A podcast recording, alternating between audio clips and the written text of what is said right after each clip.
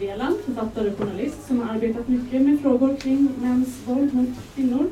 Därefter har vi Lukas Gottsén som är professor vid avdelningen för barn och ungdomsvetenskap på Stockholms universitet och som forskat mycket kring pojkar, unga män och våld.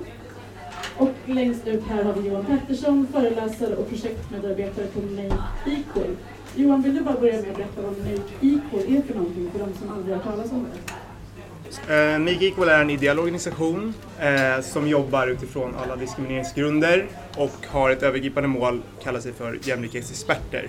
Eh, och är ute, dels driver projekt, men är också ute och tar konsultuppdrag i styrelser och arbetsplatser och jobbar liksom för eh, ja, jämställdhet i allmänhet, men också alltså jämlikhet i synnerhet då. Och har ute och föreläser, gör workshops, eh, driver större projekt med kommuner, med landsting, eh, jämlikhetscertifierar eh, och har väl lite som nyss just att, att jobba utifrån samtliga diskrimineringsgrunder liksom, och verkligen så här, anamma ett institutionellt perspektiv i arbetet. Men är inte främmande att prata om exempelvis maskulinitet och våld också. Okej, så det handlar om att göra eh, konkret förändringsarbete i det som ni jobbar med? Ja, alltså verkligen att syfta till att bedriva ett främjande jämlikhetsarbete då. Mm. Att börja i grunden och brottas med normer mm. eh, och så. Eh, jag ska presentera mig själv också. Jag heter Johanna Palmström och jag är frilansjournalist. Jag är jätteglad för att få leda det här samtalet. Jag tänkte höra med er som är här och lyssnar. Hur många av er planerar att gå på mänskliga rättighetsdagarna om en dryg månad i fin hand? Ja, det var ett litet gäng. Och hur många av er är ideellt engagerade eller arbetar med frågor som på något sätt rör eh, mäns våld mot kvinnor? Eller mäns våld? Det var också ett litet gäng. Ja, men då vet ni vilka som är här och lyssnar.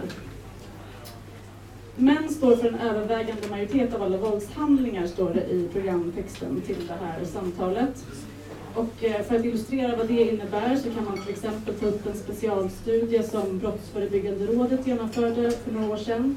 I den tittade de på gärningspersonerna vid misshandel, hot, personrån och sexualbrott med utgångspunkt i den nationella trygghetsundersökningen. Och då visade det sig att män utgjorde 86-98 procent av gärningspersonerna för eh, de här brottstyperna. Eh, panelen ska alldeles strax få svara på frågor om hur sambandet mellan maskulinitetsnormer och våld ser ut. Men jag är nyfiken på hur ni brukar beskriva det här med att män är så överrepresenterade när det gäller eh, våldshandlingar i Sverige idag. Lukas Gottsten, vilka siffror eller beskrivningar brukar du använda dig av? Nej, men ganska liknande. Det finns också eh, ren brottsstatistik, alltså gärningsmanna, eh, misstänkta gärningsmän och det ser ut ungefär likadant eh, ut. Eh, och sen så en annan siffra som vi brukar ha för att eh, eh variera det där, det är att, eh, för att jag, jag tänker att eh, det här med män är en viktig sak, men också synliggöra kanske vilka män det handlar om delvis. Eh, och då, det är ju väldigt svårt, det är mycket svårare att mäta så att säga, men en sån sak handlar om ålder faktiskt, apropå att jag håller på med pojkar. Och då är, kan man säga internationellt sett så är piken för våld eh, någonstans i sena tonåren. Vissa pratar om 16-17 år. Så. Och eh, vi vet exempelvis från en stor undersökning som NCK, Nationellt centrum för kvinnofrid, gjorde för några år sedan, att det är eh, dubbelt så vanligt, eh, dubbelt så stor risk för dig som tjej om du är mellan 16 och 24 år att bli utsatt för våld än om du är över 24. Eller 21, förlåt. 16 21. Mm. Okej, okay, så män är överrepresenterade och särskilt uh, unga män då. Uh, Johan Pettersson, hur brukar ni på Make Equal beskriva hur mäns våldsanvändning ser ut? Ganska mycket utifrån statistik också. Uh, men i och med att vi jobbar främjande så brukar vi alltid anamma något form av tudelat perspektiv. där vi beroende på kontext, beroende på målgrupp, alltid har liksom dubbla ingångar i det hela. Det vill säga att vi pratar om mäns våld i allmänhet i samhället, mäns våld i synnerhet mot kvinnor, men gör alltid en koppling till alltså maskulinitetsnormer och pratar då samtidigt om liksom hur de här normerna eh, även står i relation till hur män mår i allmänhet. Liksom, Just, kopplar ja, men, till mäns Men det ska du få berätta lite mer om, om alldeles strax. Maria Sveland, har du några sådana här favorit eh, statistiksiffror eller beskrivningar just hur, eh, för att prata om hur mäns dominans när det gäller våldshandlingar? Nej, alltså som, som eh, författare och liksom någon sorts här feministisk alltså som har debatterat mycket feministiska frågor eh, så, så tänkte jag på det när ni pratade nu att, att min position när jag pratar om mäns våld, det har ju ofta varit att jag sitter och försvarar Alltså få försvara att folk säger så här, men du, till exempel för några år sedan, det är inte aktuellt just nu, men så fanns det ju Per Ström och Pelle Billing, de här jämställdisterna som hade två stycken bloggar som var väldigt aktiva, alltså antifeminister helt enkelt.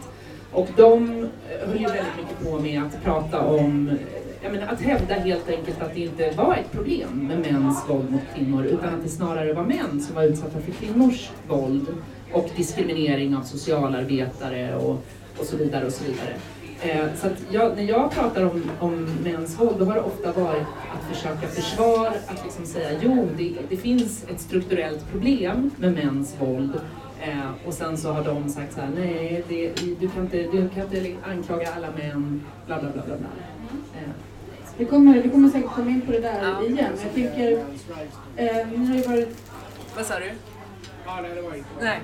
Eh, ni har ju eh, alla tre varit inne lite redan på vad konsekvenserna är av eh, mäns, eh, eh, mäns våld som i, i Sverige idag. Men ni får jättegärna bara säga något kort om, om vad ni brukar säga om det. Hur påverkar det samhället? Hur påverkar det män? Eh, Lukas, du tog upp eh, att eh, unga kvinnor var de mest våldsutsatta till exempel. Hur skulle du kortfattat beskriva konsekvenserna av mäns våld i Sverige idag? Eh, eh, ja, alltså det, det, det, går ju att dra, alltså jag är ingen ekonom, så, men, men det går ju att dra ekonomiska aspekter av i, i en statlig utredning vi gjorde för några år sedan så tog vi fram just att det är just en nationalekonom tittar på kostnaderna för liksom, ett, en händelse i en familj så att säga, och vad det kostade. Och det är ju ett sätt för liksom, eh, att argumentera för varför man ska jobba våldspreventivt exempelvis. Och, så. och det är en väldigt tråkig, tråkig version av det. Så jag, jag tänker hela tiden snarare på eh, individer och deras liksom, liv liksom, och hur det skadar eh, på många sätt. Och, det, och, då kan man luta sig mot så här, forskning, psykologisk forskning som tittar på så man pratar våldets cykel eller liksom, våldets reproduktion liksom, och hur riskerna är att, vara, att själv utöva våld om du varit utsatt för våld eh, i hemmet och så här, eh, som barn. Så den typen av saker. Men, men framförallt så tycker jag att det är väldigt viktigt att ta hem det i både alltså våra egna erfarenheter, eh, mina erfarenheter, eh, andras erfarenheter av att vara offer, av att ha eh, olika former av sex, eh, liksom lindrigare former av våld och sexism och, och, och, och liknande. Eh, den typen av frågor, för att vi har, det jag nästan alltid får återkomma till är just det här att vi, våld är något så extremt känsligt och jobbigt att prata om och i synnerhet män, apropå den här känslan av att bli, bli, bli hotad och känna sig anklag, kollektivt anklagad. Så, så för när jag föreläser och pratar om det och när jag skriver om det så måste jag hela tiden liksom visa på extremt vardagliga i det. Och eh, när alla håller på att hoppa på kvinnor eh, i parken, liksom, men vi alla liksom, har en eh, potentialitet till våld. Mm. Johan Pettersson, hur, skulle du beskriva konsekvenserna av mäns våld, lite kortfattat?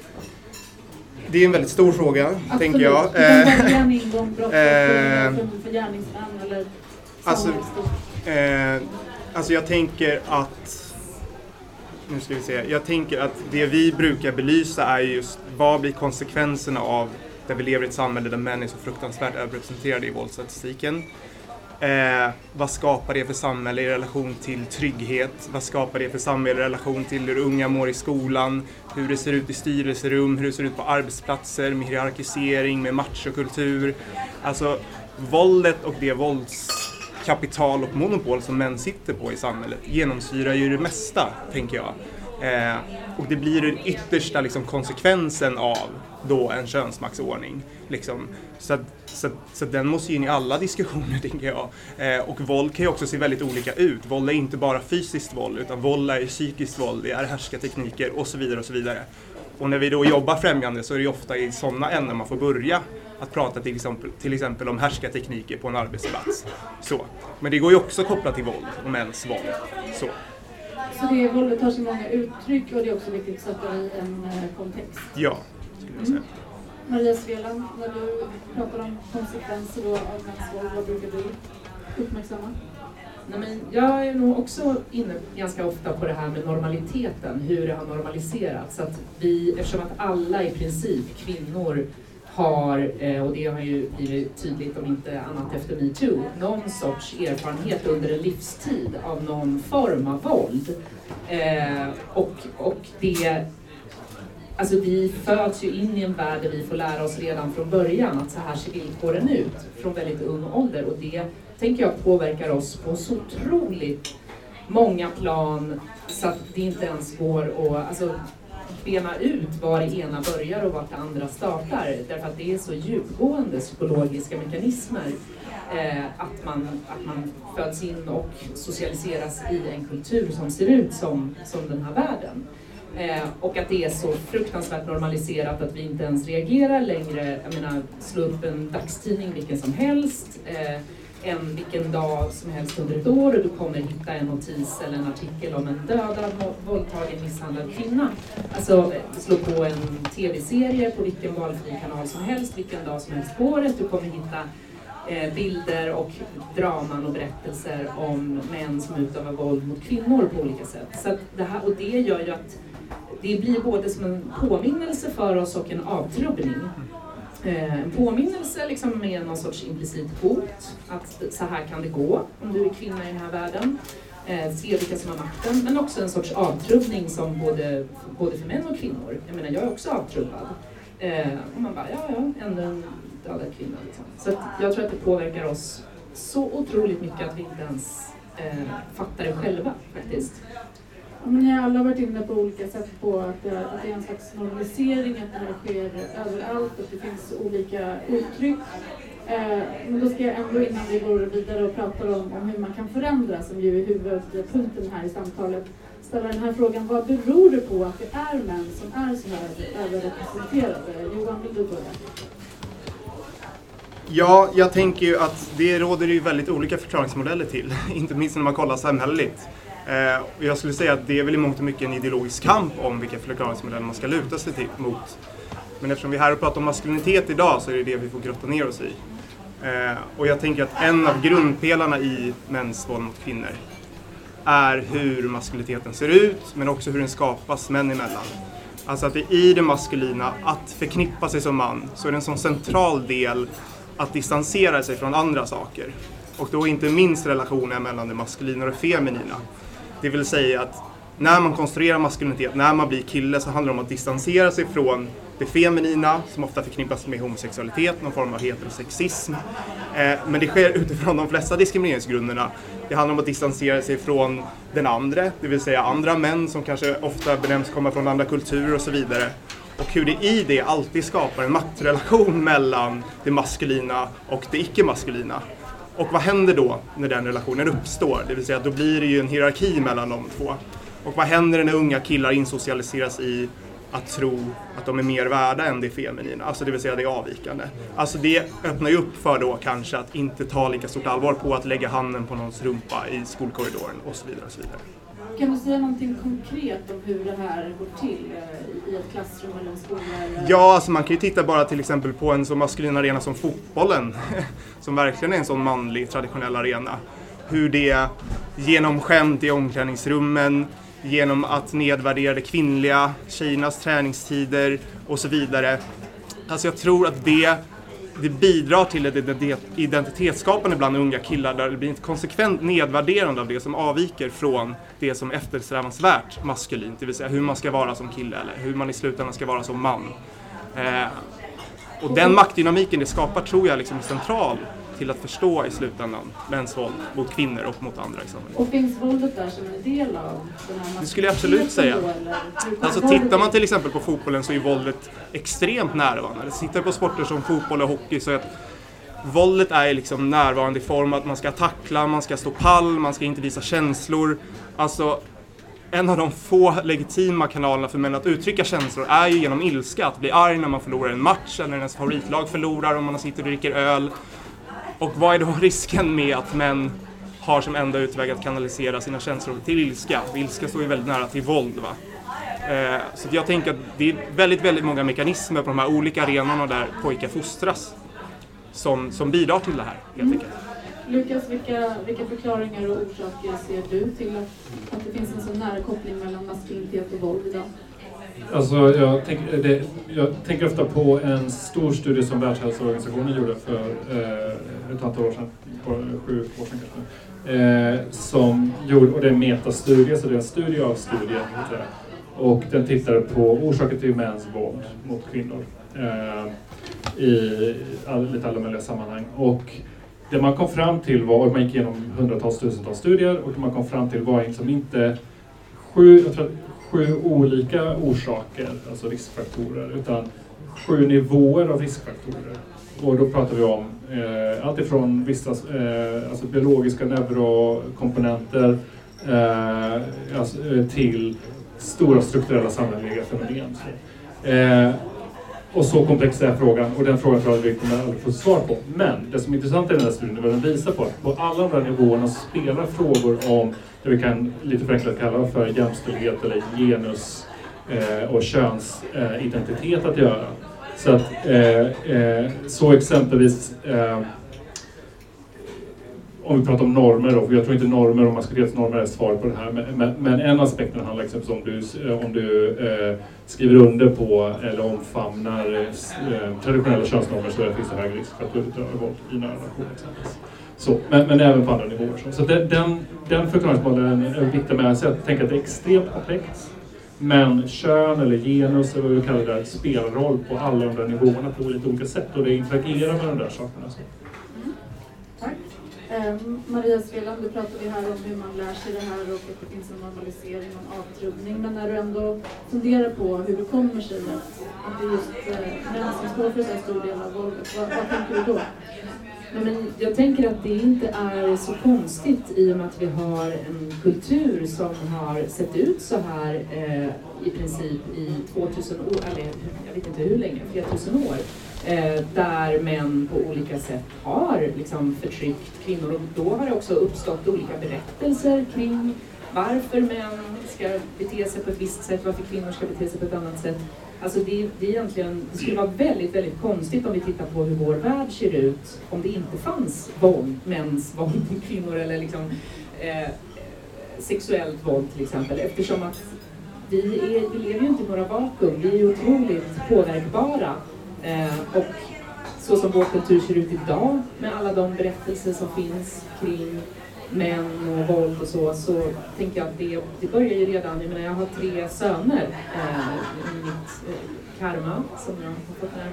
Eh, och de är 3 och 12 och 15. Eh, och det är jätte, liksom så att jag har under många, många år levt nära dem och sett eh, hur de från väldigt tidig ålder, hur, mycket, hur feministisk jag än är, hur mycket jag försöker att erbjuda, alltså kommunicera med dem, hur mycket jag försöker erbjuda dem annan form av kultur så, så går det ju inte. Alltså det är lite hopplöst race redan från början, måste jag faktiskt säga. Eh, sen är ju de underbara och fantastiska, men de är inte, de är inte heller fria. Liksom. Det börjar så tidigt. Det börjar, min treåring nu sitter och kollar på Lego-filmer på Netflix eh, och det borde han väl kanske inte göra men han gör det. Eh, och, då, och där är ju liksom redan så här gubbar som skjuter och skriker och hoppar och kvinnor som inte gör det. Ja, men, ja, så, att, så komplext och så stort och så egentligen svårt att bena ut i, igen. Mm. Då, då går, går, vi vidare in på, på vad vi ska fokusera på resten av eh, samtalet, nämligen vad som krävs för förändring och vad som också kanske står i vägen eh, för eh, förändring. Eh, Lukas jag tänkte börja med att vända mig till dig och, och fråga, du redogjorde alldeles nyss för eh, den här metastudien kring vad som ligger bakom våldet. Jag tänkte nu att du skulle få göra något, om du kan svara lite sådär, eh, beskriva forskningsläget kring hur man just ska bekämpa eh, mäns våld. Ja. Nej, men det där var en väldigt stor fråga. fråga. Men, men um, vad skulle du säga gör det möjligt eh, för mer eller mindre sexistiska män och kanske våldsamma män att förändras idag? Det var två olika frågor. Ena var ja. forskningsläget, det andra var ja, vad, som, vad, vad tycker om det. Nej, men, Okej, okay, ja precis. precis. Eh, jag ställer om frågan. Ja. Nej, men jag tar, tar den första. Eh, vad ska man säga om forskningsläget? Nej, men så här, jag, jag tycker våldsforskning, och då tänker jag inte på eh, den som fokuserar på genus bestämt och maskulinitet och sådant, är, utan generellt är ganska uppdelad. Det var väldigt mycket den feministiska rörelsen som, och andra vågens feminism som öppnade upp för den forskning som tidigare var totalt ointressant i princip eh, för andra personer. Eh, idag så har den feministiska forskningen ganska mycket lämnat det där. Eh, så, utan, och, och eh, feminism och genusvetenskap, eh, de flesta av oss ägnar sig åt egentligen andra frågor. Så. Eh, men det finns folk kvar. Men däremot så är det idag väldigt mycket individualpsykologiskt och eh, socialpsykologiska perspektiv som, som gäller. Liksom. Å ena sidan. Å andra sidan så finns det, och den feministiska forskningen eh, eh, är ganska kritiserad. Så, och, eh, så. Eh, och den, det, det är liksom lite på olika nivåer också så att säga. Så att om vi pratar om eh, studier av insatser, studier av alltså behandling eh, och eh, prevention och liknande så tenderar det att hamna på mer den socialpsykologiska psykologiska sidan. Att sociologer är inte nödvändigtvis maktperspektiv alltid, utan mer terapeutiska perspektiv och liknande. Medan de andra typen är mer på eh, alltså sociologer, statsvetare och liknande, den typen av, av maktperspektiv. Och de pratar inte med varandra kan man säga. Så. Så, det finns några som just pratar om att man ska ha terapi och behandlingsprogram eh, som riktar sig mot eh, individer och det här, de här som de inte pratar med, som tar det mer strukturella perspektivet, vad, vad, vad är det man poängterar då? Nej, det, det, det, är ju mer deskriptivt alltid, alltså det är inte så mycket alltid så förändring i sig, utan det är eh, pågående kritik. Så. Sen finns det, och, och, och, det här ser man då i praktiken också, så det jag ser och det som vi ser i Sverige exempelvis, är ett typexempel på det. Så att säga. Så att, eh, vi har eh, de som står på eh, eh offrens sida primärt, eh, det vill säga kvinnojourer och liknande, har oftast maktperspektiv och liknande och den typen av förklaringsmodeller. Behandlare framförallt sådana som jag träffar som jobbar med, med eh, eh, förövare, så de eh, har inte den typen av perspektiv. De, de är profeministiska i någon mening, men, men de jobbar mycket mer individual, med individen och dess processer. Så. Och de finns i socialtjänsten och kriminalvården? Eller? Precis, precis, precis. Och sen så har vi sett de sista åren, en, en, det som har kommit in och det Sverige har varit extremt dåligt på tidigare, men som börjar komma nu, det, det vi kan kalla för våldsprevention. Så. Eh, och det, som är mer en allmän våldsprevention. Och där så kommer man mer från alltså, social rättvisa-perspektiv, med maktperspektiv och ofta, och inte sällan från maskulinitetsperspektiv, eller maskulinitetsforskare som har gått över och börjat jobba med de här frågorna mer aktivt. Och, och vad innebär det lite mer eh, konkret, det här våldspreventivet? Ja, men, eh, så den studie som finns, eller den, den, metod som finns idag, som har tagits in, som har kommit längst i en svensk kontext, det är metod våldsprevention eh, som jag har varit med och utvärderat och eh, som Män för jämställdhet eh, tog till Sverige. Eh, och som finns i, eh, i Sverige på ett antal olika kommuner och skolor i Stockholm, bland annat Stockholms stad exempelvis har tagit in den för att eh, vilja implementera den i liksom, sina eh, kommundelar. Eh, och den handlar i princip om att man eh, satsar på eh, utbildningar, kurser, manualbaserade metoder i skolor, i klassrum med eh, elever på högstadiet och gymnasiet primärt.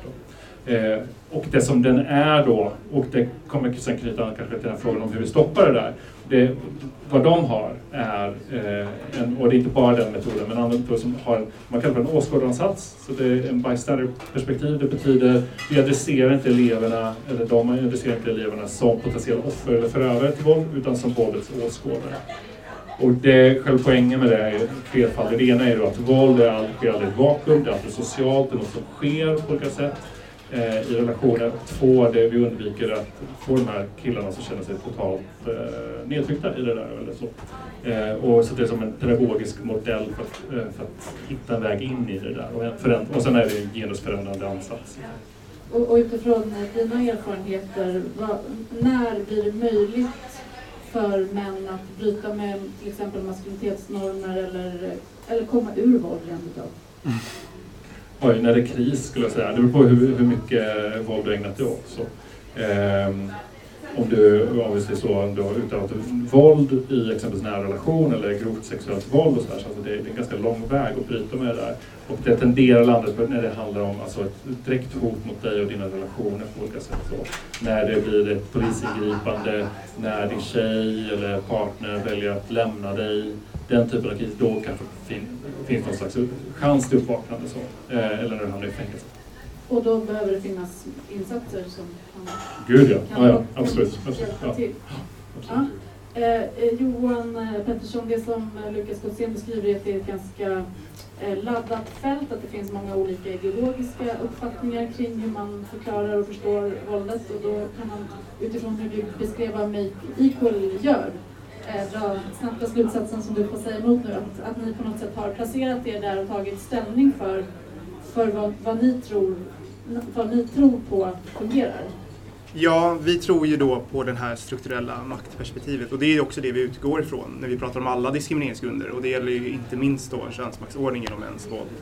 Eh, och i och med att vi jobbar mycket främjande, alltså i väldigt olika kontexter, så handlar ju det väldigt ofta om att börja i det lilla. Alltså, eh, för det ska man veta att om man, om man ska jobba normbrytande med de här frågorna så, så är det väldigt viktigt att målgruppsanpassa, att nysta i vilken ingång kan man ta beroende på om man är i en överrepresenterad manlig styrelse på ett företag eller om du är ute och jobbar med socialarbetare där de flesta har pluggat sociologi eller har just det här maktperspektivet. Eh, och då handlar det om att prata om normer. Det handlar om att problematisera hur normer konstrueras, hur normer förändras, hur de påverkar oss som sociala varelser. Men också att specifikt gå in på att det råder särskilda killnormer i samhället om man då ska prata om till exempel maskulinitetsnormer och hur det i sin tur bidrar till den här statistiken som vi ofta utgår ifrån när vi är ute och arbetar. Eh, och då gå in och grotta i att hur skapas de här killnormerna? Hur påverkar de killar? Hur påverkar det unga killars känsloliv? Hur bidrar de till att män ofta växer upp och blir känslomässigt begränsade i hur man sköter sina relationer eller hur man inte minst fungerar i ett styrelserum? Eh, hur det skapar den här relationen mellan det manliga och det kvinnliga eller och så vidare. Eh, så det är ju verkligen den typen av förklaringsmodell som vi Och vad utgår ifrån. händer i de här grupperna där ni, där ni tar de här diskussionerna? Alltså det skulle jag säga är väldigt olika. För det blir ju en cringe då om man då erkänner att det är en form av förklaringsmodellskamp då. Att vad händer om man hamnar i ett styrelserum där folk inte skriver under på det? Eh, eller Att de- köper de den inte- förklaringsmodellen. Att de inte går med på att det handlar om makt? Eller Precis, att de inte går med på premissen att det ha, handlar om att vi måste prata om strukturer till en början för att sen liksom konkretisera det till vad händer här hos er i det här styrelserummet. Eh, och då får man ju börja i det lilla. Alltså då kanske man får tänka att då får man så ett frö. Liksom. Eller är det riktigt illa så får man säga så här, vi kan inte genomföra vår utbildning här för att ni har sånt problem med machokultur här. Så att vi råder er att krishantera och ta tag i det och sen kan vi komma och prata om diskrimineringsgrunderna. För att det är lite så det funkar också, att om man ska bedriva främjande arbete som en ideell organisation så måste man skapa gemensamma premisser för att kunna påbörja det arbetet. Och det går ju inte om det sitter personer i ett styrelserum som inte alls köper premisserna.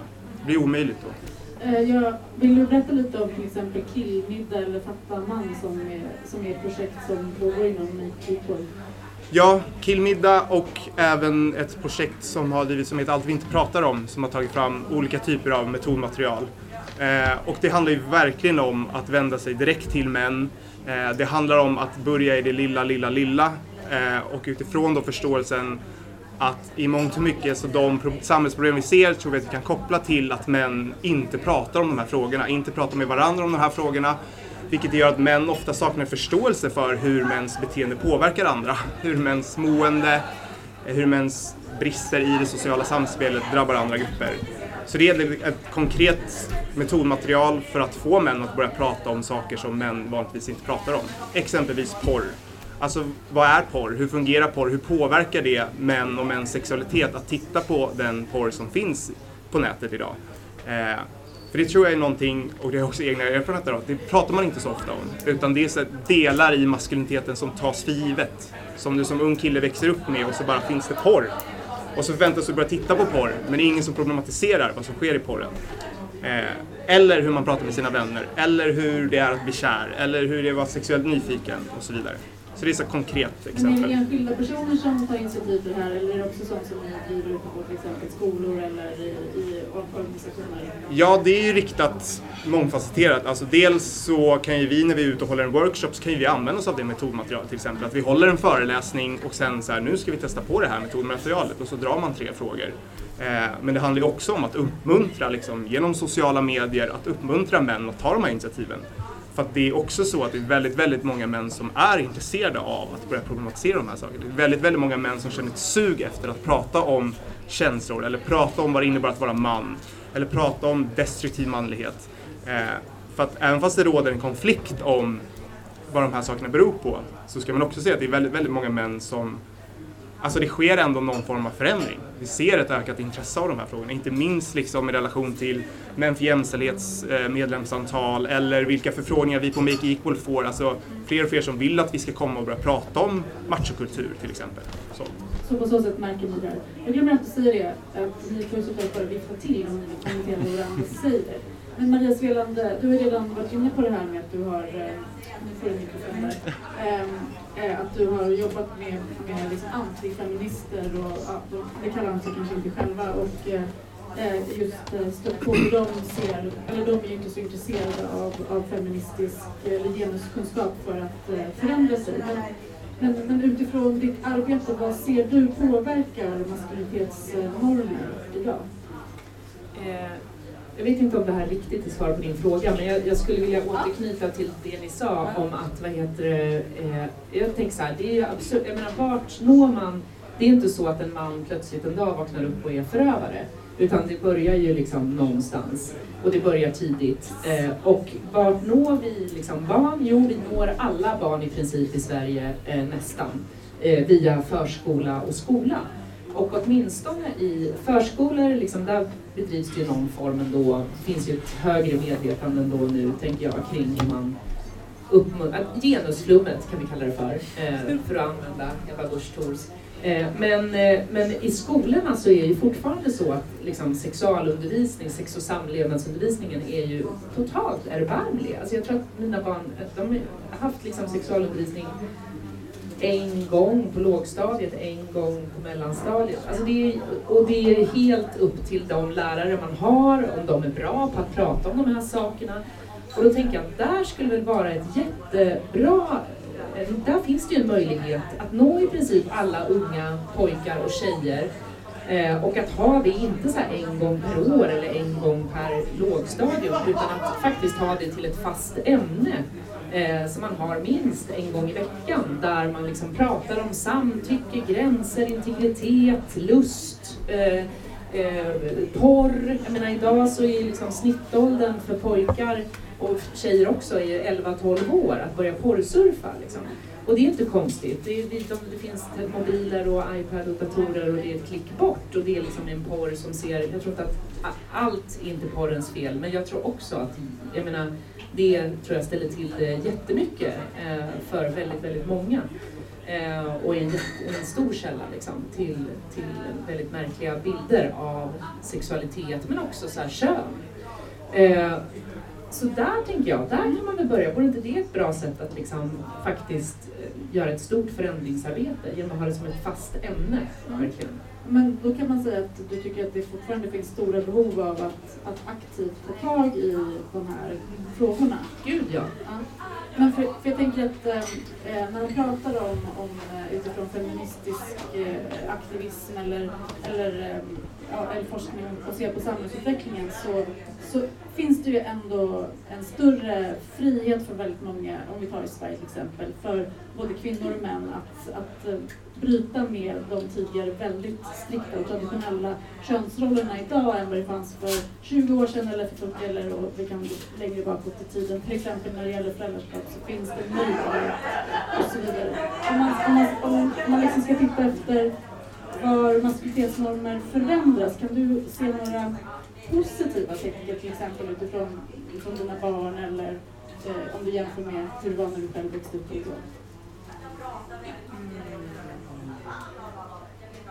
Alltså förändringspunkter, det är ju det är egentligen ganska svårt. Men jag menar visst, så här, vi, så här, vi har två pappamånader. Det, det kan man tycka är lite, men det har ju såklart förändrats. Eh, det har ju förändrat, tänker jag ändå, jättemånga män, eh, mäns relationer till sina barn. Män idag har en helt annan relation till sina barn än vad vår föräldrageneration hade. Vid en skilsmässa idag så är det väldigt vanligt ändå att män, man delar lika och man har varannan vecka. Eh, när jag växte upp så var ju det liksom, en, fan, blev det helgpappor eller kanske lågpappor eller i värsta fall papporna försvann helt från sina barns liv. Eh, så att jag menar där, föräldraskapet kan man ju ändå se, även om det finns jättemycket kvar, man kan ifrågasätta varför, när vi nu har möjlighet att dela lika, varför så få ändå väljer att göra det, för det är ju fortfarande väldigt få som gör det. Men jag tänker att de där två sketna pappamånaderna ändå gör väldigt mycket. Eh, även om de borde vara sex, sju månader. Liksom. Så det tänker jag är en stor, en stor roll. Eh, eller en stor förändringspunkt som man tydligt kan se. Mm. Nu ska vi se, tiden går alltid så himla fort. Vi har redan hållit på att prata i, i eh, lite mer än en halvtimme. Eh, nu ska vi se, ni har varit inne lite på det här eh, Ja, men, eh, Johan, du tog ju till exempel nu att eh, vi ibland vill ge er grupper som vi träffar bakläxa, att de behöver liksom diskutera machonormerna innan vi kan eh, gå vidare. Och eh, jag tror både Lukas och Maria har varit inne på eh, det motstånd som, som många män ger uttryck för när man ska prata om män som grupp. Vill ni bara lite kortfattat säga någonting kring varför det här är så laddat? Det? Nej men det grundläggande, och det här är ju då, alltså jag har träffat väldigt många förövare, det är att vi alla har en bild eh, av oss själva att vi är goda personer. Att vi är schyssta människor och schyssta män. Och eh, vi kanske har gjort en och annan fel någon gång som, vad heter han, Brett Kavanaugh, långt bak Det här där. HD-domaren, Ja, men precis. Eh, någonstans långt där bak, men eh, sen så har det där försvunnit, alkoholdimmorna kanske. Också. Eh, nej, men, det, och, och, men vi har en bild av oss själva som väldigt positiva, fina människor och allt som motsäger det är ju väldigt jobbigt att ta in. Så här. Kritik är jobbigt att ta in och så vidare. Och eh, ännu värre, du har förstört mitt liv för att du har liksom, eh, trätt över alla gränser sexuellt eller fysiskt eller psykologiskt. Och så, att, eh, så att våld vill vi inte ha hos oss och jag vill inte vara en del av det så att säga. Eh, och då letar man gärna efter de här rötäggen så, eh, som då skiljer ut sig från en annars fungerande organisation eller fungerande manlighet och så vidare. Så det, den där och det ironiska är ju då att de här snubbarna som jag har träffat, killar och, och äldre män, är att de har precis samma bild av sig själva i grund och botten. Ja. Nej, men för det slår mig när du eh, pratar att just att det här att ingen vill se på sig själv som ond. För att jag menar, alla våldtäktsmän som jag har pratat med, eller, eh, och män som har misshandlat, de har ju alltid, hittar ju alltid på argument. Alltså antingen är det så här, nej men det var ingen våldtäkt, jag, jag, det var samtycke, eller jag visste inte att hon inte ville. Eh, eller jag misshandlade henne för att hon var faktiskt jättejobbig. Alltså hon, hon provocerade mig och hon behandlade mig illa och då till slut kunde jag inte hålla mig. Alltså det vill säga, det finns ju, det finns ju få våldtäktsmän och få förövare eh, eller misshandelsmän som säger så här, eh, jag ville verkligen göra dig illa. Alltså jag ville verkligen, eh, jag ville skada dig. Alltså då, är det inte så? Man pysslar med argument. Man försöker att rättfärdiga sitt... Ja, absolut, jag tror att det är mycket så. Och sen så ska jag säga att jag träffar män som också kan erkänna att ja, jag ville skada henne. Alltså så. För, för att jag, men då har man kommit en ganska bra bit i sitt arbete med sig själv tror jag. Men eh, jag tror att, eh, jag tror att, det, att bara titta på den här, eh, det, det forskningen kallar för alltså moralisk liksom, redovisnings... Liksom, den där typen av skylla bort sig och minimering är lite, det är lite för enkelt. Jag tror att det är mer, eh, alltså det är mer komplext än så. Jag tror inte att männen i stunden jag, eller jag tror det faktiskt att många män i stunden gör det inte utifrån en känsla av eh, att jag vill trycka ner och så vidare. Och sen ska jag bara ursäkta det här när Maria Sveland kommer och frågar mig så att säga. Utan, eh, utan däremot tror jag att de de, de facto upplever sig som ganska svaga och utsatta personer just där och då. För det, det vi vet om våld är att våld är en jobbig sak, det är någonting vi undviker så länge vi kan. Eh, och vi tar till det när det är ganska få andra medel, maktmedel står till buds. För att om jag bestämmer om faderns lag bara, så om jag är patriark och bara bestämmer hur jag vill så behöver jag inte använda speciellt mycket våld. Utan, och det vet vi från våldsstudier av kvinnor som har varit utsatta för våld att, att eh, men det räcker med en gång, ett par gånger och sen däremellan så är det det vi kallar för psykologiskt våld. Så, och då är jag helt i, vad säger man, in tune och känner av din minsta lilla vink om du, om du inte gillar det jag gör. Så jag anpassar mig som kvinna. Så att jag tänker att det, det där är liksom mer, eh, alltså våldet är så ganska extrema, eller författaren, när vi pratar om fysiskt våld och våldtäkt och så vidare, är ganska extrema former som tar sig uttryck ganska sällan då, i de flesta människors liv. Eh, Johan, Lukas tog upp här till exempel hur man lätt pekar ut eh, den andra och om man följer den, den andra som står för våldet, det är en annan typ av eh, man. Om man följer den eh, samhällsdebatten så finns det ju olika politiska krafter som gärna vill koppla våldet till exempel till eh, män som kommer från vissa kulturer. Hur, hur, hur, hur svarar du på den typen av generalis generaliseringar som ju inte har någon eh, någon, någon eh, eh grund i forskning om, om vem som är gärningsmannen? Ja, jag tänker att alltså det finns ju flera olika, flera olika orsaker till att man gör det. Och det är ju lite som Lukas och Maria varit inne på, att så här, ingen vill vara en dålig människa. Och jag tror att vi i Sverige, i och med en så här, progressiv kvinnorörelse, vi ändå framarbetat någon form av så här, nationell identitet av att här är vi jämställda. I Sverige är vi jämställda. Och det är någonting som män som växer upp i Sverige förhåller sig till. Att så här, här har vi kommit långt, här är vi jämställda.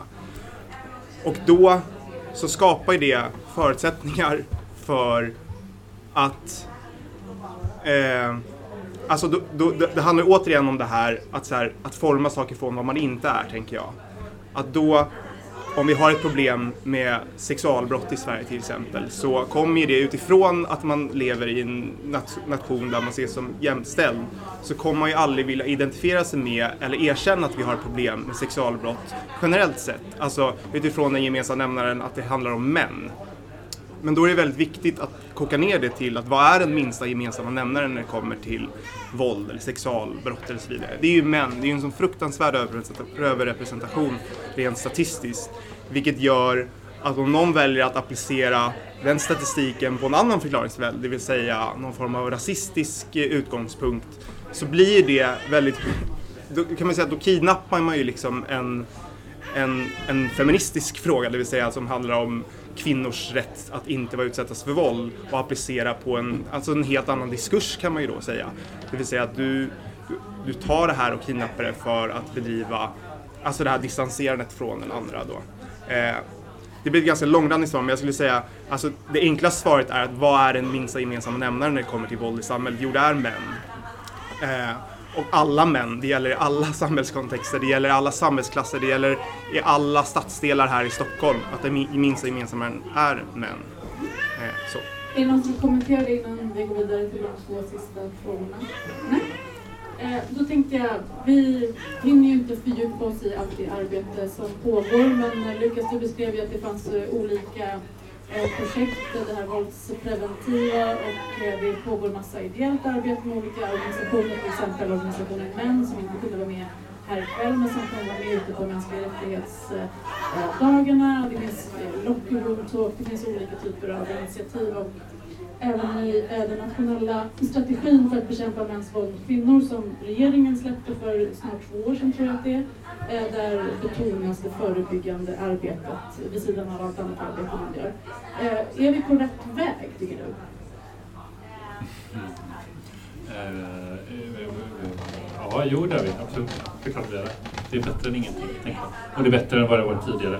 Eh, och eh, apropå det Maria sa om skolor och barn, så, här, alltså det, så är det ju liksom, det, det blir allt mer eh, fokus på de frågorna. Så att säga. En sån sak som man kanske inte ska, eh, som inte slått så mycket trumma på, men det, det är ändå att eh, Eh, rätta mig om jag har fel, men, men att, att, frågan om våld och våldskunskap, eller vad vi ska kalla det för, eh, håller på att bli eh, ett, som, eh, ett krav i de flesta professionsutbildningar. Så. Eh, och det, bara det är ju en viktig fråga tycker jag. Från, I somras någon gång så blev det obligatoriskt för sjuksköterskor, socionomer, tandläkare, en rad yrkesgrupper. Alltså det, fin det finns satsningar, men det här då att liksom nå ut sådär brett, är det där man inte riktigt är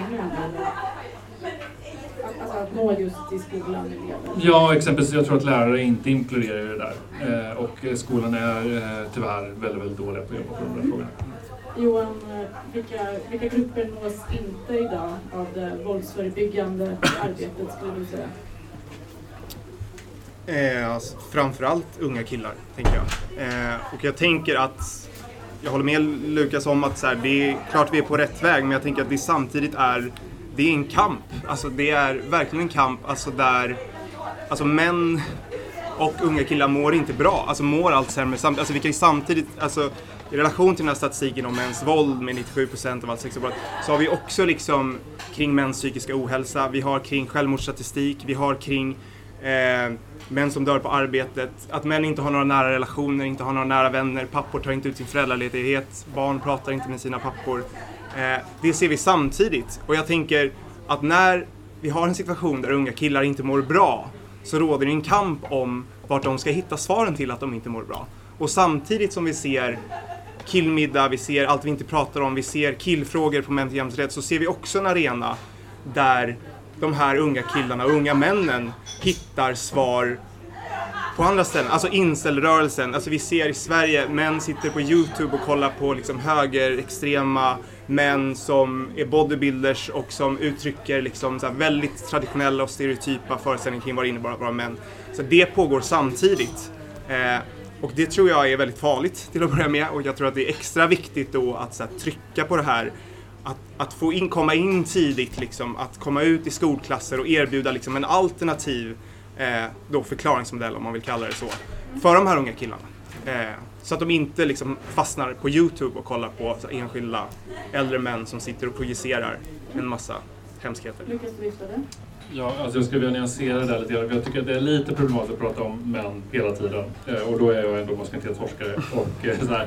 Men alltså det, och det finns en elefant i rummet och det är framförallt klass som är så här. Och, eh, och det jag ser när det är sådana här insatser så här, och allt fantastiskt arbete som Equal gör och som män, män för jämställdhet gör och så vidare. Och, och som jag vet, vet du, fatta man också upplevde, det är att de når vita medelklasskillar och män, så här, förhållandevis unga. Eh, och många av de här sakerna du nämnde här är ju också, det är också differentierat på klass. Liksom. Så att man kan säga... Det psykisk ohälsa Exempelvis, ja. Och, och, eh, och det har land och stad, det är massa så saker. Och, och, eh, och det är de som, förlåt mig, ni är sämst på att nå. Så, på riktigt. Det är, som, det är de som ni konstant inte når. Så, utan det är, ni har en tendens att nå samma typ av människor hela tiden. Det är jättebra, men de ökar sitt emotionella kapital, de blir bättre på att prata om känslor. För killar är jävligt bra på att prata om känslor, men det är klassat liksom.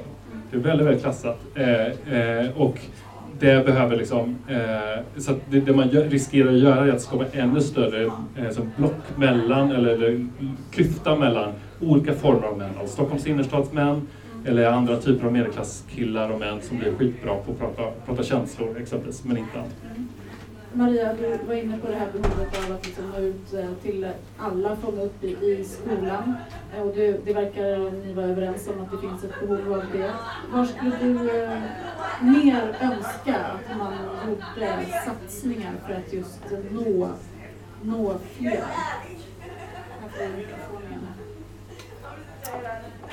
Jag, jag vet inte. Eh, jag tror inte jag kan svara på det faktiskt. Det är svårt att, att säga något specifikt. För just att skolan känns så given, för att då når du alla redan tidigt. Och att det skulle finnas ett, ett utformat bra program. Alltså du, precis som att du blir mattelärare så har du också ämnet sex och samlevnad som ingår i lärarutbildningen som du verkligen kan tipptopp liksom. Och som så här, får unga men finns det, något om, finns det någon del av samhället där du upplever att, eh, att motståndet mot att eh, ta in eh, genuskunskap eller genusperspektiv och just diskutera den här typen av frågor är extra stort?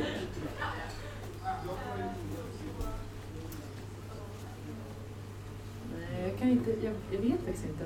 Jag kan inte peka ut något enskilt område. Så. Alltså det är klart att det finns ett jättestort motstånd, eh, typ lite överallt. Men inte sådär någon enskild grupp där det är extra svårt. Inte vad vad jag kan komma på. Ja, nej, det, det var helt okej. Jag försökte bara vända ja. på, på eh, frågan. Men är det någon av er som, som kan komma på någon enskild grupp sådär? Ja, men Lukas var inne på hur man når ut, ja, men det är ju en variant av det. Nej, men alltså jag, tänker, jag tänker så här, och det här knyter an till den här känslan av kollektiv skuld bland män. Och jag tror att man, det, det man, och på frågan som också ligger här om hur förändrar det och så vidare, det är att Eh, utan att glömma maktperspektiv och alla de här sakerna så är det ändå så här att om vi på riktigt vill förändra män och eh, så kan vi inte bara prata om maskulinitetsnormer för det handlar bara om ideal och idealism.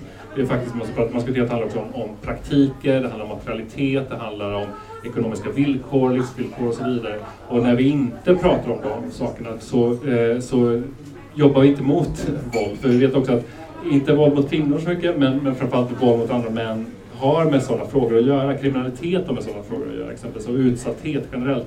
Och det vi behöver göra är att hitta de här män, killar och så vidare i deras utsatthet och känsla av utsatthet. Eh, eh, oberoende om de är vita, eh, eh, killar i Borås eller eh, eh, rasifierade personer i andra städer. Mm. Eh, nu har vi fått höra lite om det arbete som pågår och eh, hur eh, motståndet fortfarande eh, ser ut. Frågor som då med all säkerhet kommer eh, utvecklas vidare på mänskliga Innan jag släpper in frågor från er i publiken så tänkte jag bara höra en avslutande fråga kring hur ni tänker på metoo så här ett år eh, senare. Det kom ju upp väldigt mycket eh, vittnesmål, sen har vi haft en omfattande debatt om om eh, medias roll och till exempel namnpubliceringar i veckan för domen mot den så kallade kulturprofilen i det våldtäktsmålet. Eh, eh, och många som har arbetat med de här frågorna, frågor om mäns våld mot kvinnor har ju uttryckt att man inte blev förvånad över det som kom fram under metoo-uppropen utan att man faktiskt blev lite förvånad över att det fanns någon som var intresserad av att lyssna. Det fanns en mottagare. Och man kan se att regeringen har till exempel satsat eh, pengar på bland annat sexualundervisningen, massa projekt som, som pågår för att jättesnabbt sammanfatta lite av det som hänt sedan eh, metoo. Men eh, Maria Sveland, vad, vad har slagit dig under det här året avslutningsvis? Ehm, ja, gud, det har ju varit så intressant från ja, precis ett år sedan och hela det här året. Så många turer och vändningar. Men jag tycker att det har varit intressant att titta på kritiken mot metoo. Vad det är som har varit för invändningar. Eh, och då har det ju dels varit en kritik som har framförts både från kvinnliga kanske mer reaktionära ledarskribenter, eh, men även så här Åsa Linderborg liksom och så. Men även män eh, som har gått ut på att eh, det går inte, dels så här, metoo gör kvinnor till offer. Eh, det med det att sätta på kvinnor en offerkofta. Eh, varför slog de inte, Lisa Bjurvall, ordförande för, eh, och Anna Hedemo var också inne på det, Eh, varför slår de inte tillbaka? Eh, varför kan vi inte prata om varför kvinnor inte, varför de blir så, varför de fryser, varför de inte liksom, kan vi inte ha ett metoo som pratar om alla gånger som, som vi har slagit tillbaka?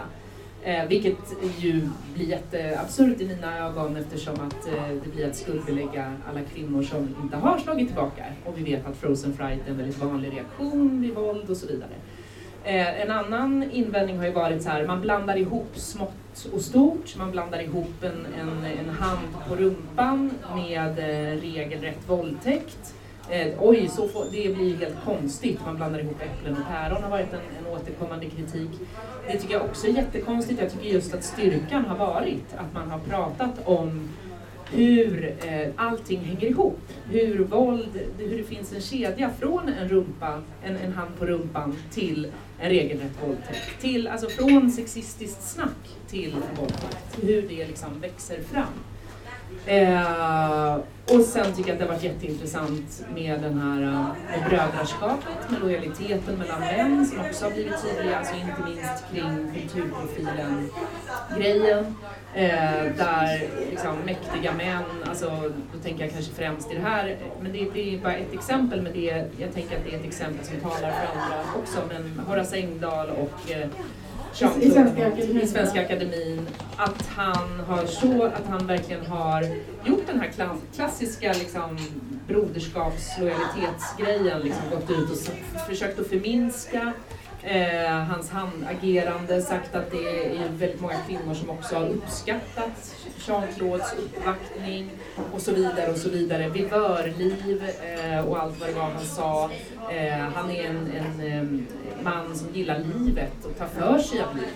Alltså, att han på riktigt har suttit, jag har hört minst två gånger i radion när han har suttit och sagt de här sakerna. Trump, Kavanaugh är också ett annat exempel eh, och Trump och massa andra exempel också där han går ut och förminskar och eh, försvarar sina bröder. Ja, det har varit så många... Så det har kommit starka motreaktioner? Det är det som Ja, har varit ja, det tycker jag har varit jätteintressant att se vad, vad, de, vad de har gått ut på. Vad det är man, vad det är man liksom eh, på pinpointar. Ja. Lukas Gotzén?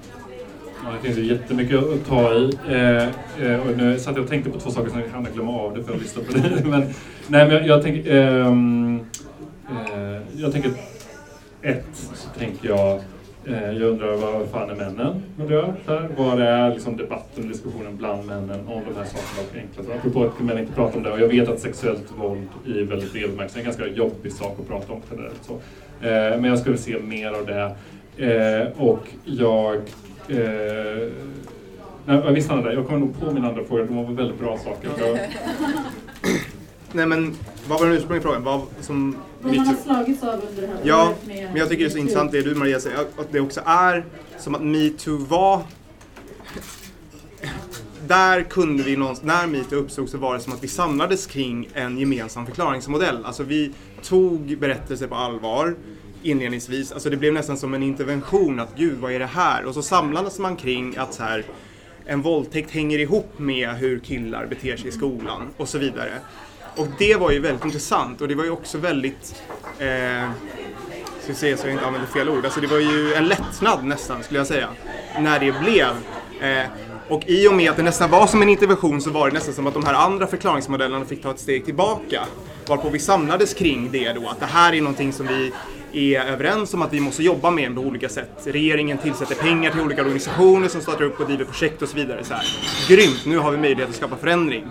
Men sen har vi också sett liksom, någon form av backlash gentemot det här som Maria så väl beskriver att så här, efter när månaderna gick så började de här, alltså andra förklaringar, alltså så här, men kvinnorna då, är de liksom, är de inte subjekt som kan bestämma över sig själva och så här. Och i det så har ju liksom det, alltså det har nästan nystats fram då. Och så har det återigen blivit den här kampen om, vad handlar det om? Alltså kulturredaktionerna sitter och skriver ledare mot varandra. Eh, och beroende på vad vi för, får för regering, liksom, vi, kommer de här pengarna fortsätta tillsättas? Kommer man utgå från att det här är någonting som vi måste jobba med i skolan och så vidare? Och det är ju både intressant men det är också läskigt och det är fruktansvärt viktigt den här liksom, så, kampen. Så diskussionen om hur man ska, vad som ska hända med metoden är i högsta grad delade. Ja. Lukas, nu får du sista ordet och vi på lite på övertid kommer vi Ja, och jag tycker, det jag skulle säga innan, jag tänker så, det, det jag saknar och det, det som är uttryck, jag tycker som uttrycks i en del av det här du nämnde av eh, eh, kommentarerna och kritiken, det, det är eh, en, att det, det är som, ibland så här när, man, när jag läser kommentarer så är det som att vissa inte har förstått någonting. Vissa förstår, är det, det är som att det bara handlar om om det är kriminell handling eller inte, eller om det är samtycke eller inte. Liksom. Utan det, det är som att eh, en del människor inte förstår vad schysst sex är. Liksom. Så, som jag tycker det är delvis den grundläggande frågan i metoo, det, det faktiskt handlar om. Så här. Och jag tänker att det vi behöver göra och det jag hoppas en av diskussionerna kommer mer och det är att så här, det, det är egentligen utveckla nya eh, samtal och eh, kring inte bara så här, var går gränsen för samtycke utan de facto hur skapar vi liksom, en bra sexuell liksom, ehm, kultur. Vi hamnar i sex och samlevnadsundervisningen kan man säga. Eh, Stort tack till alla er som är här och lyssnade och tack till er i panelen. Tack så mycket.